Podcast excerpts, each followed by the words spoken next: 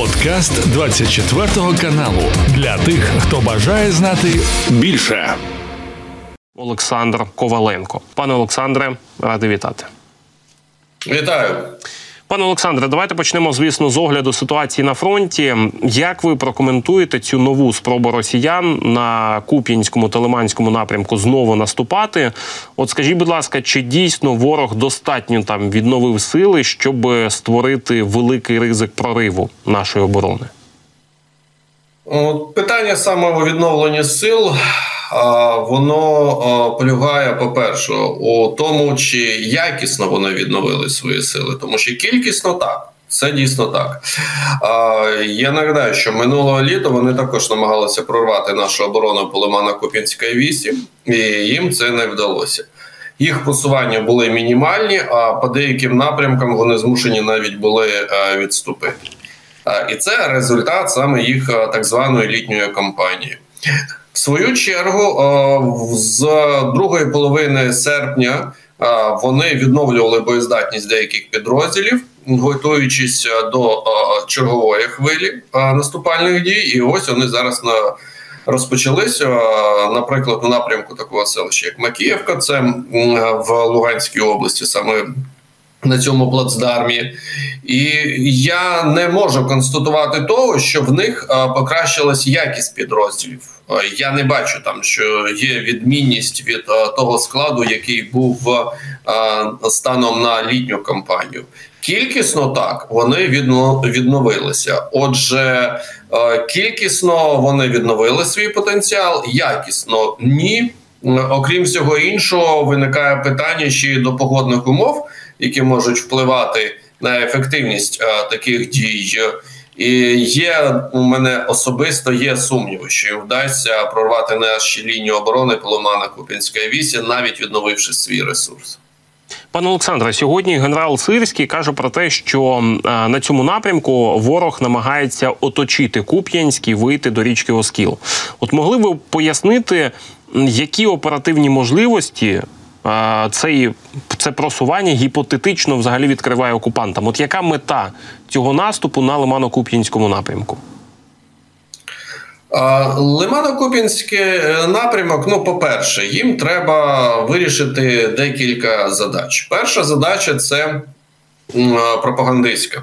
Це вийти на адміністративну межі межу Луганської області. Таким чином вони зможуть розповсюджувати ура патріотичні е, наративи про те, що вони вийшли на кордон, відновили називаємо це так. Відновили так звані кордони е, так званої е, міфічної ЛНР.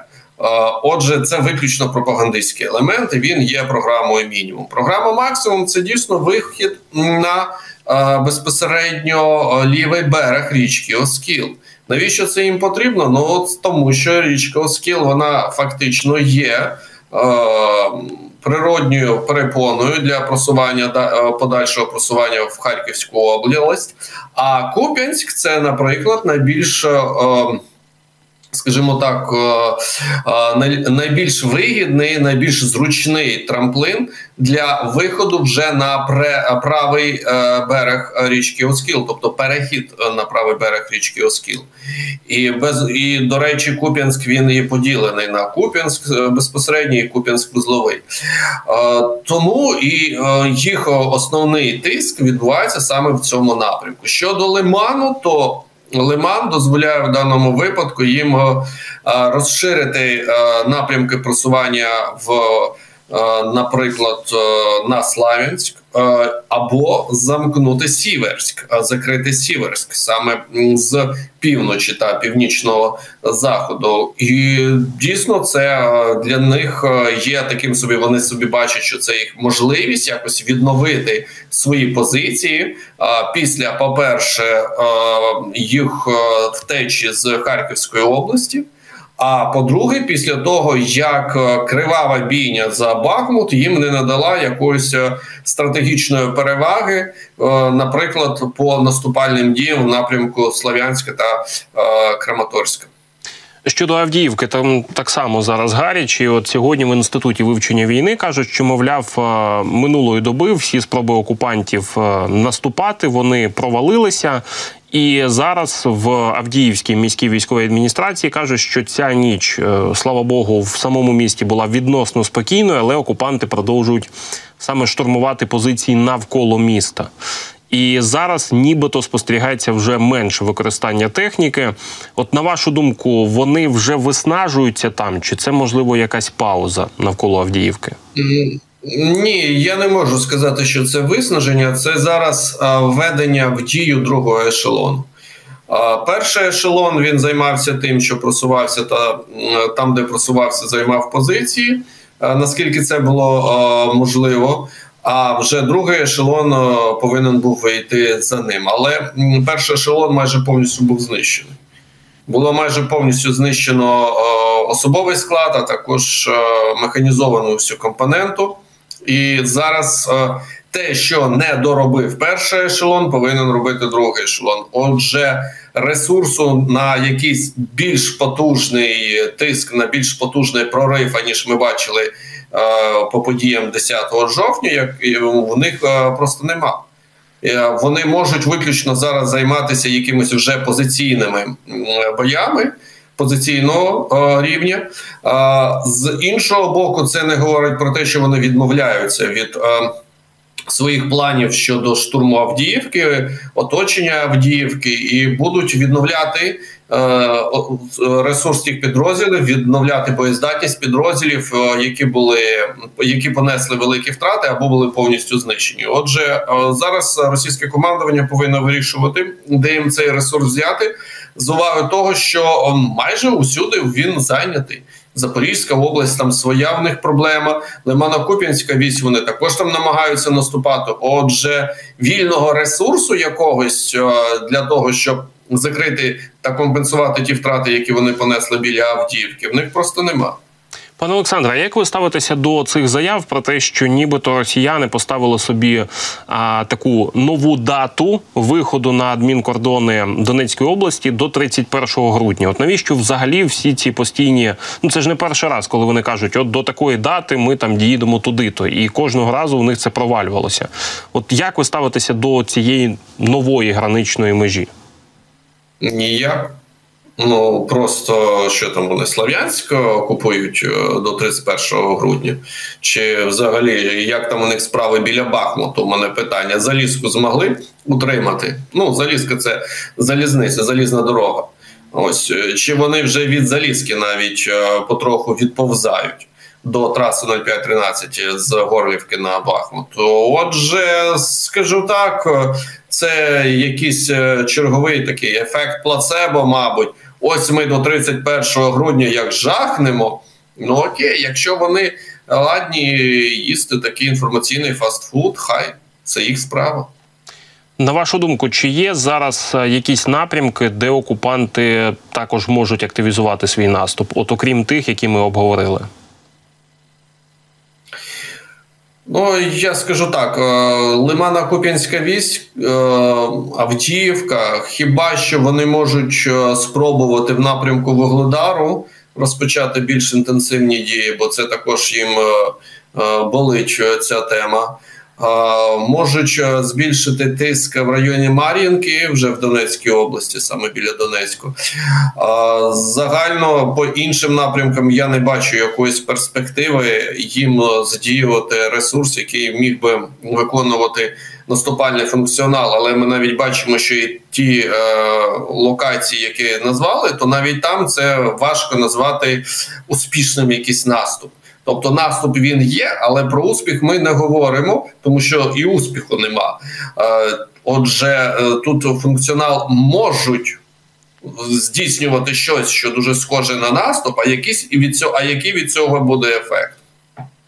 Напередодні в Білому домі заявили про те, що в період з 7 вересня до 1 жовтня з північної Кореї до Росії все ж таки перекинули близько тисячі контейнерів з боєприпасами та військовою технікою.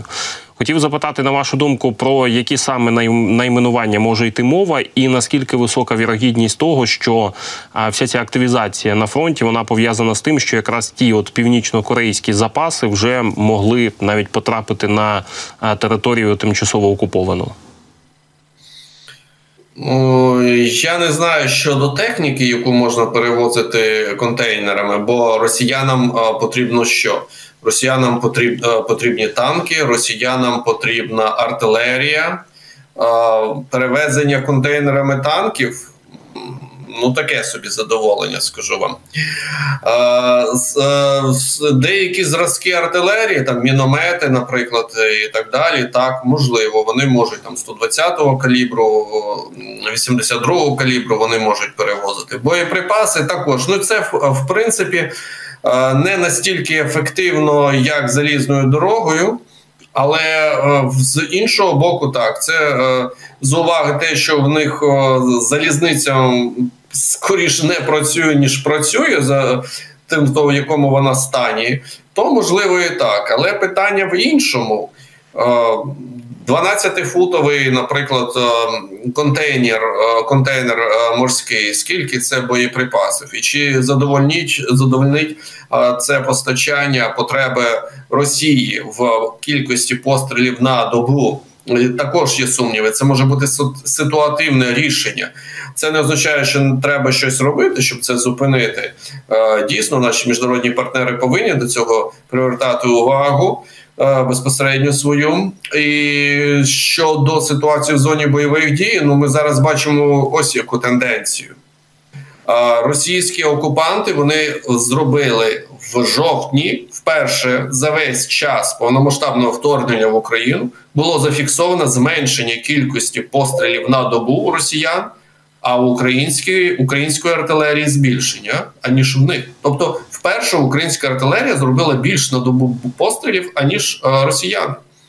І це за умов того, ну по-перше, в них постійно знижується цей показник протягом усієї війни, і навіть не дивлячись на те, що в е, червні було верифіковано вже появу іранських е, боєприпасів, снарядів безпосередньо для Д-20, Д-30, це 152 е, та е, 122 міліметр артилерія ствольна, 122 мм реактивних е, снарядів для БМ-21 град.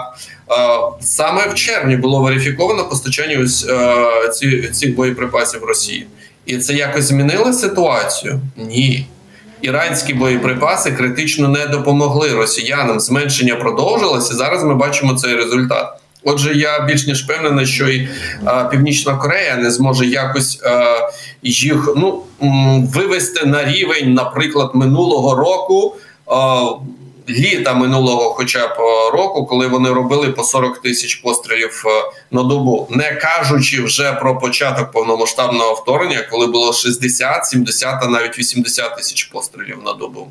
Я якраз хотів запитати на вашу думку, про які обсяги може йти мова, коли Північна Корея починає постачати Росії ці боєприпаси, точніше продовжує. І що важливо, в обмін на що? От ну що може Північна Корея отримати від Росії, а в обмін на те, що постачає боєприпаси, і можливо, як ви кажете, міномети та артилерію? А, Валюта. Валюта в першу чергу, а можливо, ну фінансова складова це валюта, це драгметали, золото, наприклад, і так далі. А, Другий елемент це технології, безумовно.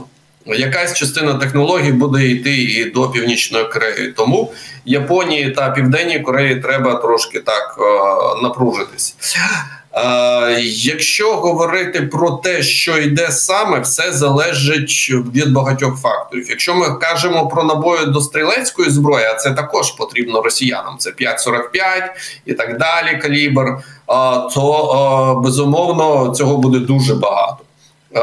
Це мільйони, якщо ми говоримо про саме набої до стрілецької зброї. З іншого боку, якщо ми кажемо про артилерію, то Об'єм 152 постріл з пороховим зарядом або 122 це одна справа. 122 мм реактивний снаряд це інша справа. Е, як е, як вони розміщуються та як вони перевозяться. А, Знову ж таки, якщо ми говоримо про танкові постріли 115-го калібру, то 125-го, які також можуть постачати з північної Кореї, це е, вже знову ж таки інший е, засіб, який може ну зовсім інший об'єм, який. Е, Займає е, цей е, ящик, наприклад, з цим боєприпасом і так далі. Тому якось конкрет, конкретизувати важко, але мені здається, ну тисяча контейнерів. Якщо говоримо виключно про артилерію, ну це я думаю, десь до 100 тисяч пострілів. Десь приблизно так. Я не можу це не підтвердити, не спростувати. Це виключно таке, знаєте, припущення, виключно припущення. Але що таке 100 тисяч пострілів? 100 тисяч пострілів, ну це в середньому це 11-12 днів е, постійного ведення вогню в тому режимі, в якому зараз росіяни ведуть вогонь в зоні бойових дій. Пане Олександре, хотів запитати вашої думки ще з приводу е, одного висло, одних висловлювань е, щодо заморозки війни, ймовірності. А сьогодні Єн Столтенберг, е, генсек НАТО, каже, що Путін може спробувати заморозити війну. Пам'ятаю, президент Зеленський напередодні так само казав, що Путін намагатиметься заморозити війну. Але отут для розуміння, от м як це можна пояснити? От як Путін може спробувати заморозити війну? Що має відбутися, а, і ну як, як це має виглядати? Ну, е, відповідь тут е, може бути з двох частин. Перша частина е, Путін може спробувати заморозити війну. Ну окей, окей, хай спробує, що він там об'явить перемір'я. Ми не будемо стріляти. Ну нехай не стріляють, а ми будемо продовжувати наш наступ. Отже, це не наша проблема. Ми не зацікавлені у тому, щоб було заморожено війну. Це Росія у цьому критично зацікавлена. Як саме він може це зробити, використовуючи своїх маріонеток на заходу? Республіканській партії є досить серйозне проросійське лобі, трампістське крило праві. Не тільки там проросійські елементи є в інших країнах в Європейському Союзі, партії, політичні сили. Він також може розраховувати на майбутні вибори США. Він розраховує, що до влади повернеться Дональд Трамп, і саме через це він буде впливати на зовнішню політику США. Він тільки не розуміє однієї речі, дуже важливої це в Росії президент е, вирішує, ну не президент, а скажімо так, диктатор, автократ вирішує майже всі питання. А в США ні, США це демократична країна. Там не президент танцює оточення, там оточення танцює президента. І навіть якщо і Трамп повернеться, хоча він не повернеться, е, жодного разу ще е, президент один і той самий через через срок США не повертався до влади. Два строки так він міг бути, і не тільки два. Але е, говоримо про саме повернення. Тому навіть якщо припустимо такий варіант, то не Трамп буде е, розпорядником в овальному кабінеті, а ті, хто його будуть в цьому овальному кабінеті е, оточувати. Пане Олександре, дякую вам за цю змістовну розмову і дякую за те, що долучилися до ефіру. Дякую вам. Це був подкаст для тих, хто бажає знати більше. Підписуйся на 24 канал у Spotify, Apple Podcast і Google Podcast.